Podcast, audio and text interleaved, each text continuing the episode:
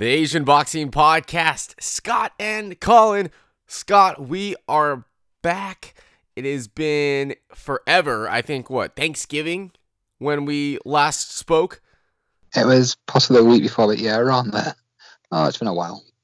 We had so much food and we were, we just went to slumber. We went into a long, long slumber, but we are back. Scott, how have you been? I've been not too bad, other than a bit of a sore throat over Christmas. Yourself? Doing well, just working, and now we have come together. We really didn't miss that much because of the lull that we've had here over the past month, but it's oh, it's gonna really stir up, and there's so much news and there's so much to get to obviously those New Year's fights in Japan that that probably would have been something that we could have covered. But other than that, it's been pretty uh pretty dead recently. Um, it's AsianBoxing.info, so you want to learn, watch, uh, keep up with all of the different Asian boxers, Asian fighters around the world. Uh, it's AsianBoxing.info. Scott does an excellent job of putting up videos, writing articles, giving you the latest news on what's going on. But first, let's get to our results. What happened this past weekend? Akhmadaliev, let's start with him becoming a world titleist, a world champ in just his eighth fight. Incredible, Scott yeah, not only is become world champion, he's now probably the man of the super bantamweight division, taking up the WBA and IBF titles. It was a close fight. It was a fantastic fight with Daniel Roman. Both guys played the part. High skilled, high speed chess. Both men, fantastic fighters. And in the end, I think the judges got it right. I think Akhmadaliev did deserve the win, even though whatever he was doing for the 12th round was just bizarre the next fight for Akhmadaliev will likely be Ryusuke Iwasa in an IBF mandatory, and there's talk of that heading over to Uzbekistan of all places um, for Akhmadaliev to have a homecoming defense. So for Uzbekistan, he is their first world champ. He's not actually. I think he's the third. Um, the most notable of those so far has been Ruslan Chagayev, who was the heavyweight champion for a little bit. They've also had Artur Grigorian, a fighter from way back in the 90s, I believe, who was the WBO champion at lightweight or super featherweight. But he's the first one since Chagayev. And a great accomplishment, adding to his already great career. Just a very impressive amateur background, and then just in your eighth fight to do it against a guy who, you know, was a great world champ as well. And then, of course, getting two titles, unifying those titles. Uh, Danny Roman, uh, I think Roman still has a bright future. Um, and it, both these guys just, their stock rose after this fight. It's one of those, yeah, like you said, both guys have improved reputations no matter whether they won or lost. A bit like Roman's win over TJ Doheny last year. Doheny's reputation soared because of his performance in a loss. Roman's again increasing because of a loss. Akhmadaliev's increasing because of a fantastic win against a fantastic fighter. Everyone's a winner. Everyone wins when you make fights that are challenging. And sometimes that doesn't happen in boxing, but uh, it did last week. Also, a fight that happened uh, this past week, or you know, four days ago, we had a IBF World Minimum Weight title, and uh, this was in Mexico. We got to see the Filipino Pedro Taduran draw it out against Daniel Valladares. This was one of those fights where you're not happy about how it ends. Uh, there's a head clash in the first round. Valladares was cut, and the judges uh, played their part after four rounds when the referee called a halt to the bout. But rounds three and four, this were just amazing. Absolute all action, intense war. It's just a real shame it curtailed the way it did and left uh, Taduran with his first defense in a very inconclusive manner. But I mean, he at least he gets to keep the title, right? He gets to keep it. Uh, do you think they rematch? Do they go back out there and fight this one, or is Taduran gonna move on to a different opponent? Selfishly, I want them to rematch because I really enjoyed the fight. Uh, I think the reality is that Taduran's probably going to head back home, head back over to Asia and make a defense. possibly against Rene or Melvin Jerusalem. Fingers crossed Valladares does get another shot though, because he's he's a really good fight himself, and it'd be a shame if this is his only chance for a while. Uh, another fight that ended in a draw, and gosh, draws are so frustrating. Seiya Tsutsumi, uh, Kazuki Nakajima. This was a bantamweight bout at Korakuen Hall that uh, majority decision draw, but really, was it the right decision? We actually had three draws on this card, but this was the worst of the bunch. Seiya Tsutsumi seemed to win the first four rounds quite easily. He seemed to win the last two rounds. Uh, the only one that Nakajima won for sure was, I believe, the sixth. It was never a draw, not in a month of Sundays, but Nakajima got bailed out. What made it all all worse is it's actually a tournament final for the God's Left Bantamweight tournament, and because Nakajima got the majority point rule uh, from the card that was in his favor, he won a very large financial check and a very nice watch. Uh, but yeah, he he didn't deserve any of it. Tsutsumi deserved the win. It was one of the worst decisions I've seen in a Japanese ring in a while.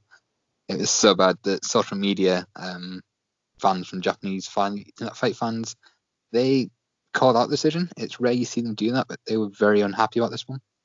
It's not a very Japanese like thing to do me being half Japanese, usually our people, we, we like to, uh, you know, sit back and respect and be like, all right, you know, I could see where uh, he won that or, you know, oh, it was close. It was close. So we could see where the judge went that way, but uh, not this time.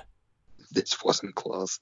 This was an absolute robbery. Um, you got to feel sorry for Tsutsumi. He put the perfect game plan against a man who many expected to actually stop him. So and he missed out on a watch and a large financial check as well. Yeah. I think someone said it was a million yen prize. So yeah, that's more than just a win or a loss. Uh, I I think that money could definitely have have helped him. One more fight we want to go over: Obara versus Nagano. Keita Obara, we've seen him kind of come overseas and do his thing, and uh, now he was back in Japan and uh, picking up another big title victory, Japanese welterweight title victory over Nagano. This was the first champion Carnival bout this year, uh, the, series where Japanese champions face their mandatory challenges over the first sort of six months of the year. Um, Obara is one of the biggest names involved in that series this year. He's dominated poor Nagano. Nagano gave it his all. He was tough. He was brave. He kept marching forward, but I think we've also seen Obara look all right, kind of not quite world level, but all right. And he looked far, far, far too good for Nagano, who just walked into shots time and time again. He is broken down and mercifully stopped by Vinny Martin. It just shows you the levels that there are to, to the boxing game. That uh, Obara, when he, you know, has come over here, maybe has looked a little outclassed, but then he, he goes back to Japan, and especially at the welterweight class in Japan, he kind of dominates. Yeah, he's a bit stuck between a rock and a hard place. He could either dominate in Japan and the Oriental scene, but not make much of a name for himself, or he can go abroad and get beat at fringe world level, or world title level. Um, he's unfortunate that he's not really got an equal domestically. Him versus Yoshihiro Kamegai would have been fantastic. But Kamegai's now retired, and Bar's left without anyone to really test him domestically. It's tough with the higher weight classes in Japan. They're just not as competitive as we see when you go lower. And gosh, you see the wealth of talent that Japan has at those lower weight classes. Um, it's AsianBoxing.info. Scott and Colin back after a long, long hiatus. There is a fight coming up this weekend, and it's with a man who has some hiatuses himself, Gary Russell Jr., the American who wows with his speed but bores with his lack of fighting. Uh, he's fighting King Tug. And I only say King Tug because it's so hard to pronounce his real name, but that's his nickname. And King Tug uh, very, very impressive amateur career, just like Russell, going to be uh, fighting for the title. Russell Jr. is the reason we get away with these long breaks. Hey, if he can do it, we can do it. Um, yeah, it's a really interesting bout. It's the mandatory for Russell. Um, he's not fought in over in close to a year. His competition since winning the title has been fairly pathetic. Uh, on his way up, he looked sensational. Let's not get this wrong. Until he lost to Lomachenko, he looked amazing. His win over Johnny Gonzalez, sensational. Since winning that title almost five years ago, he has, I don't want to say done nothing, but he's done so little. A win over Jose, Jojo Diaz, a win over Oscar Escandon. Good wins. Wins over Patrick Hyland and 2019 version Kiko Martinez. Who cares?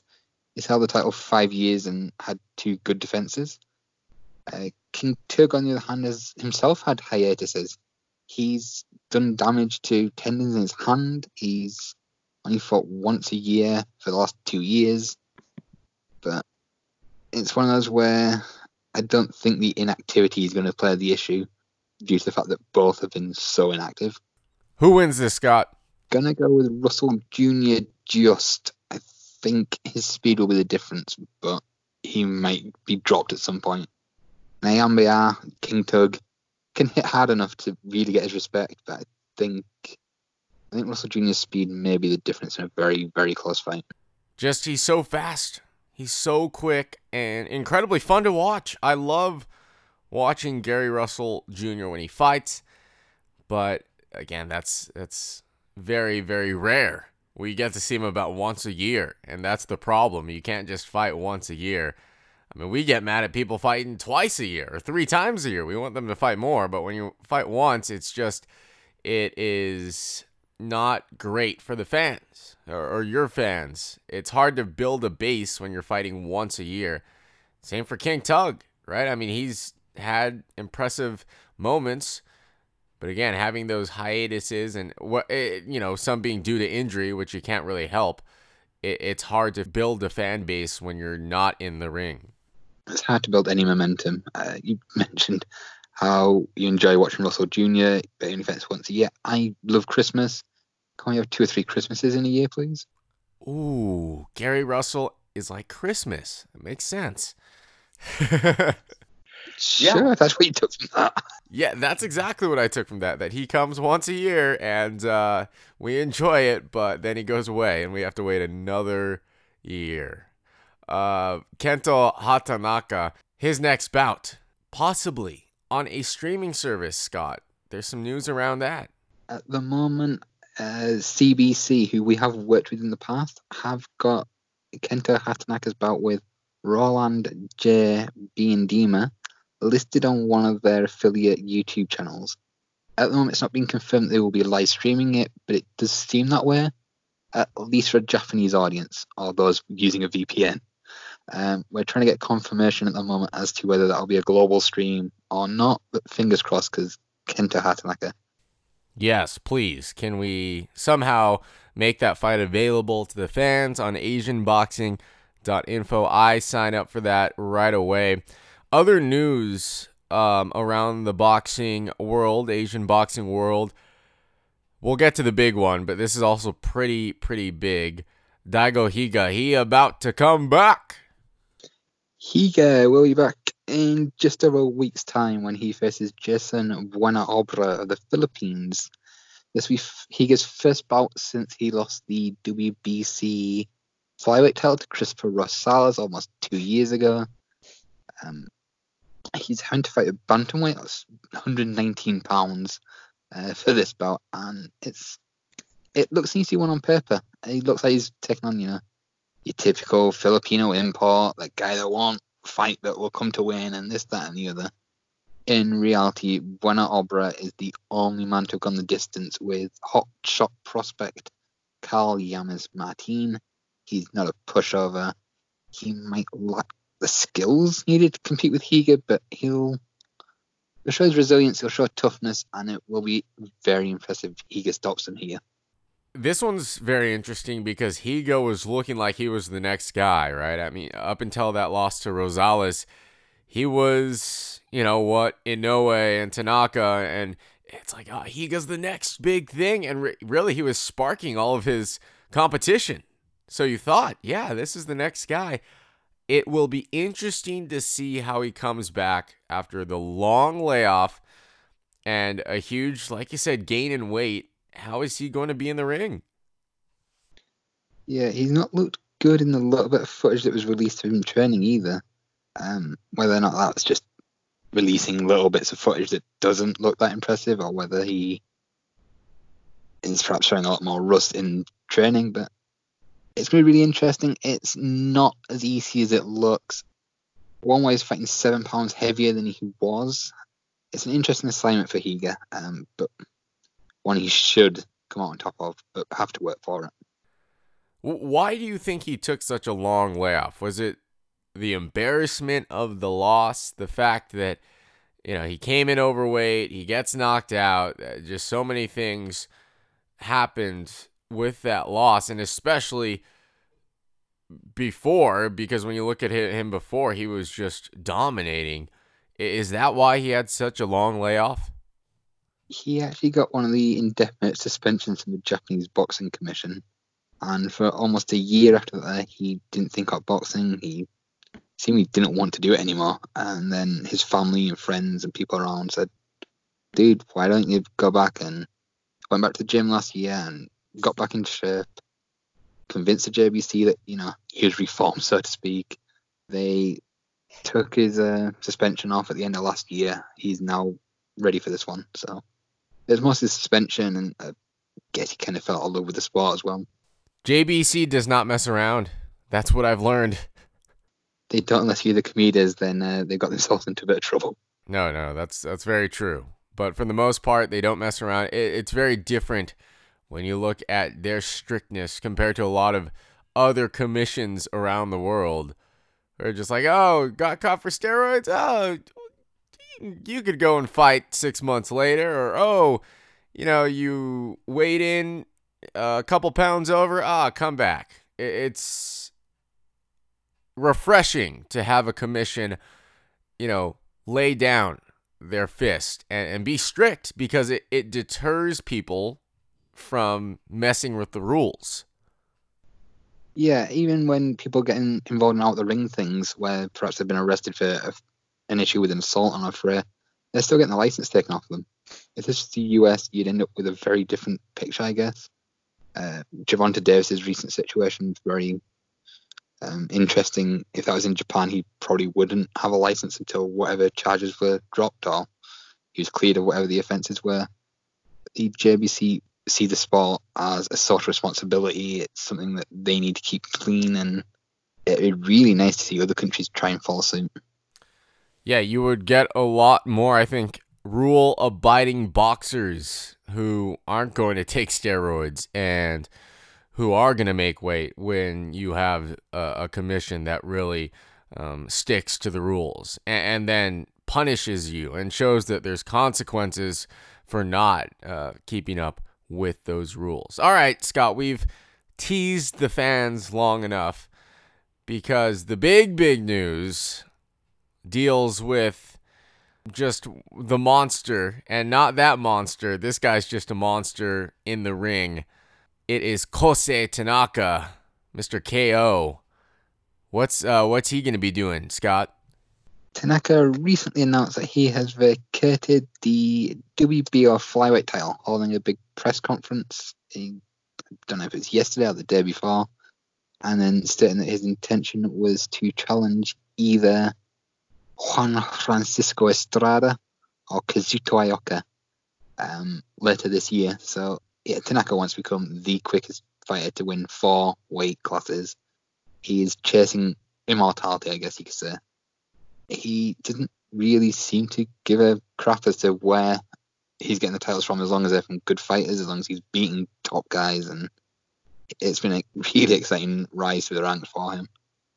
The issue is it doesn't seem like he's going to get his shot immediately. It seemed like the end of the year is what they were talking about, so expect him to have one tune-up bout super flyweight in the summer, then potentially get either Estrada or Ioka in December.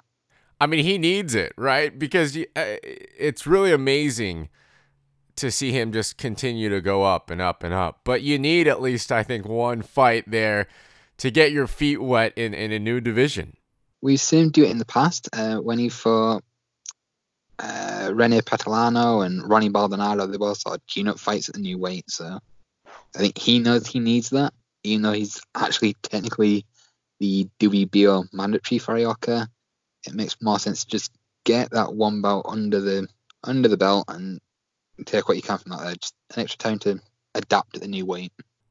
There was speculation that flyweight was hard for him to make. We thought that after the Jonathan Gonzalez fight, and then he basically said there was no problems making weight, but his father trainer seemed to think that he'd be better at 115 pounds.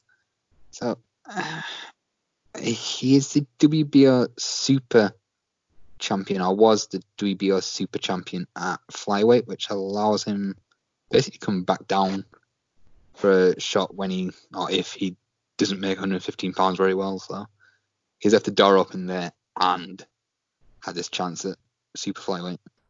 I, I guess that was my next question for you, Scott. What do you think is his cap? I mean, can he go past super flyweight?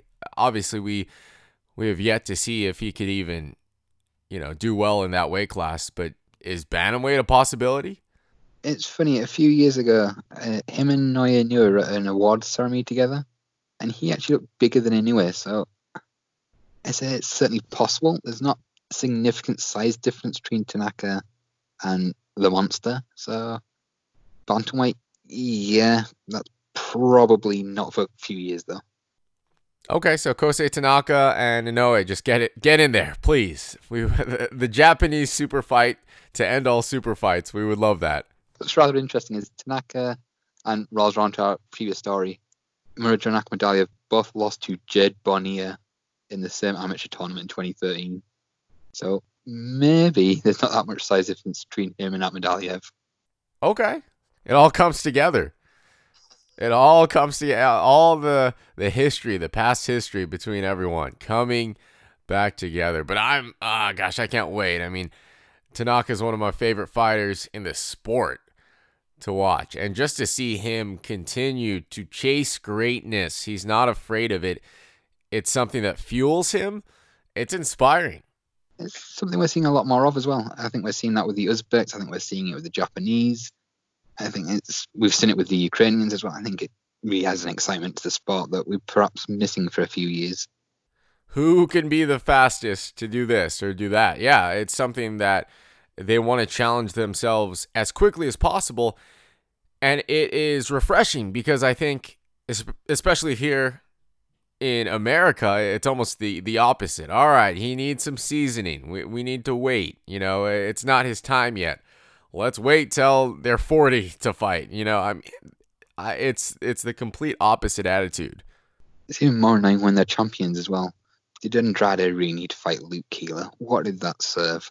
It just hurt hurts your career because it's another fight that people don't like, that people don't want to watch, and then uh, next time Andrade fights, they're they're going to be like, ah, oh, I mean, we saw his last fight; it wasn't very exciting, so we're not going to watch this next one. Test yourself you only got so many fights in you. Go for the bigger ones. Don't waste your time with stay busy fights left, right, and center. Stay busy fight has its purpose, but don't use it when you're when you're a world champion. They they don't help anybody. I agree. I agree, Scott, and I think uh, much of the boxing world would agree with you as well. It's AsianBoxing.info the Asian Boxing Podcast with Scott and Colin, and some other exciting news. Probably not even, yeah, it's not related to boxing at all, but we have a Patreon. So you can, yay, Patreon. It's it's just what everyone's doing now, and uh, we're we're getting with the times, right, Scott?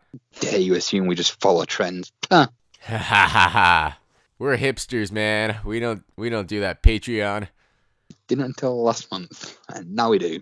So, with that said, a giant thanks to Clement, uh, Dominic, James, Marcus, and Nadiem and Tim for helping do what we do with their financial backing. Thank you guys. no, yeah, thank you. That's awesome. Scott, maybe for those who haven't signed up yet, what do you get if you become a Patreon member with Asian Boxing? At the moment, you get a email with some content that isn't available on the site. You get to ask questions on our wonderful podcast, you lucky people. Um, and you also get included on the videos we've started producing for the website, including sort of news videos and a weekly conversation piece that we have at the moment. But yeah, there are more benefits being launched in the future when we finally get around to adding the forum members uh, section of the website. Scott, you need you need to make some shirts. I think shirts would go a long way for the Patreons. There's actually a big shout out to my friend Sean who sent me two really good shirts last year. Ooh, there you go. Shirts, caps, uh, keychains. We can go on and on. We do have a question though from uh, one of our members, right, Scott? We do from Marcus who wanted to know um, what was next for Tsutsumi and Nakajima after their draw at the um, last week. What's next besides a riot because it was a horrible decision? What next apart from chasing up the judges with uh, pickaxes? Uh, we mentioned a rematch would make sense, and I think that's probably a bit too reasonable of the spot at times. Uh, for my money, Tsutsumi would be better off dropping down in weight. I think he's a much better super flyweight than he is bantamweight. I think that's where his power is better. I think size wise, he's better there. I think if he did drop down, he'd be immediately in the mix for um, regional and national honors. As for Nakajima, polishing, so much polishing needed. He is just too upright. He's too rigid. Fantastic puncher, but you can see what he's doing. You see how his mind works way too far in advance. He is lining up that straight left hand every opportunity he gets, and he can't handle lateral movement. He can't handle fighters coming in and out. He needs to work on that if he's to advance onto the next level. Um, luckily for him, he is at the Ohashi gym, so learning how to deal with movement wouldn't be a problem. You'd imagine being there with Takuma Inoue, Naoya Inoue, Katsuki Mori, and then them guys show how to cope with that sort of movement because they are fantastic movers. See, that's what you're going to get. If you ask a question, you will get a thorough answer from Scott. Hopefully, thorough enough. No, that was a great answer, Scott. Um, so, yeah, make sure to sign up if you'd like to uh, get all those things that Scott mentioned. It's AsianBoxing.info. You don't have to sign up if you just want to go on the site and just, you know, look at videos, listen to the podcast, read about Asian boxing. It's all there. And uh, yeah, it's been the Asian Boxing Podcast with Scott and Colin.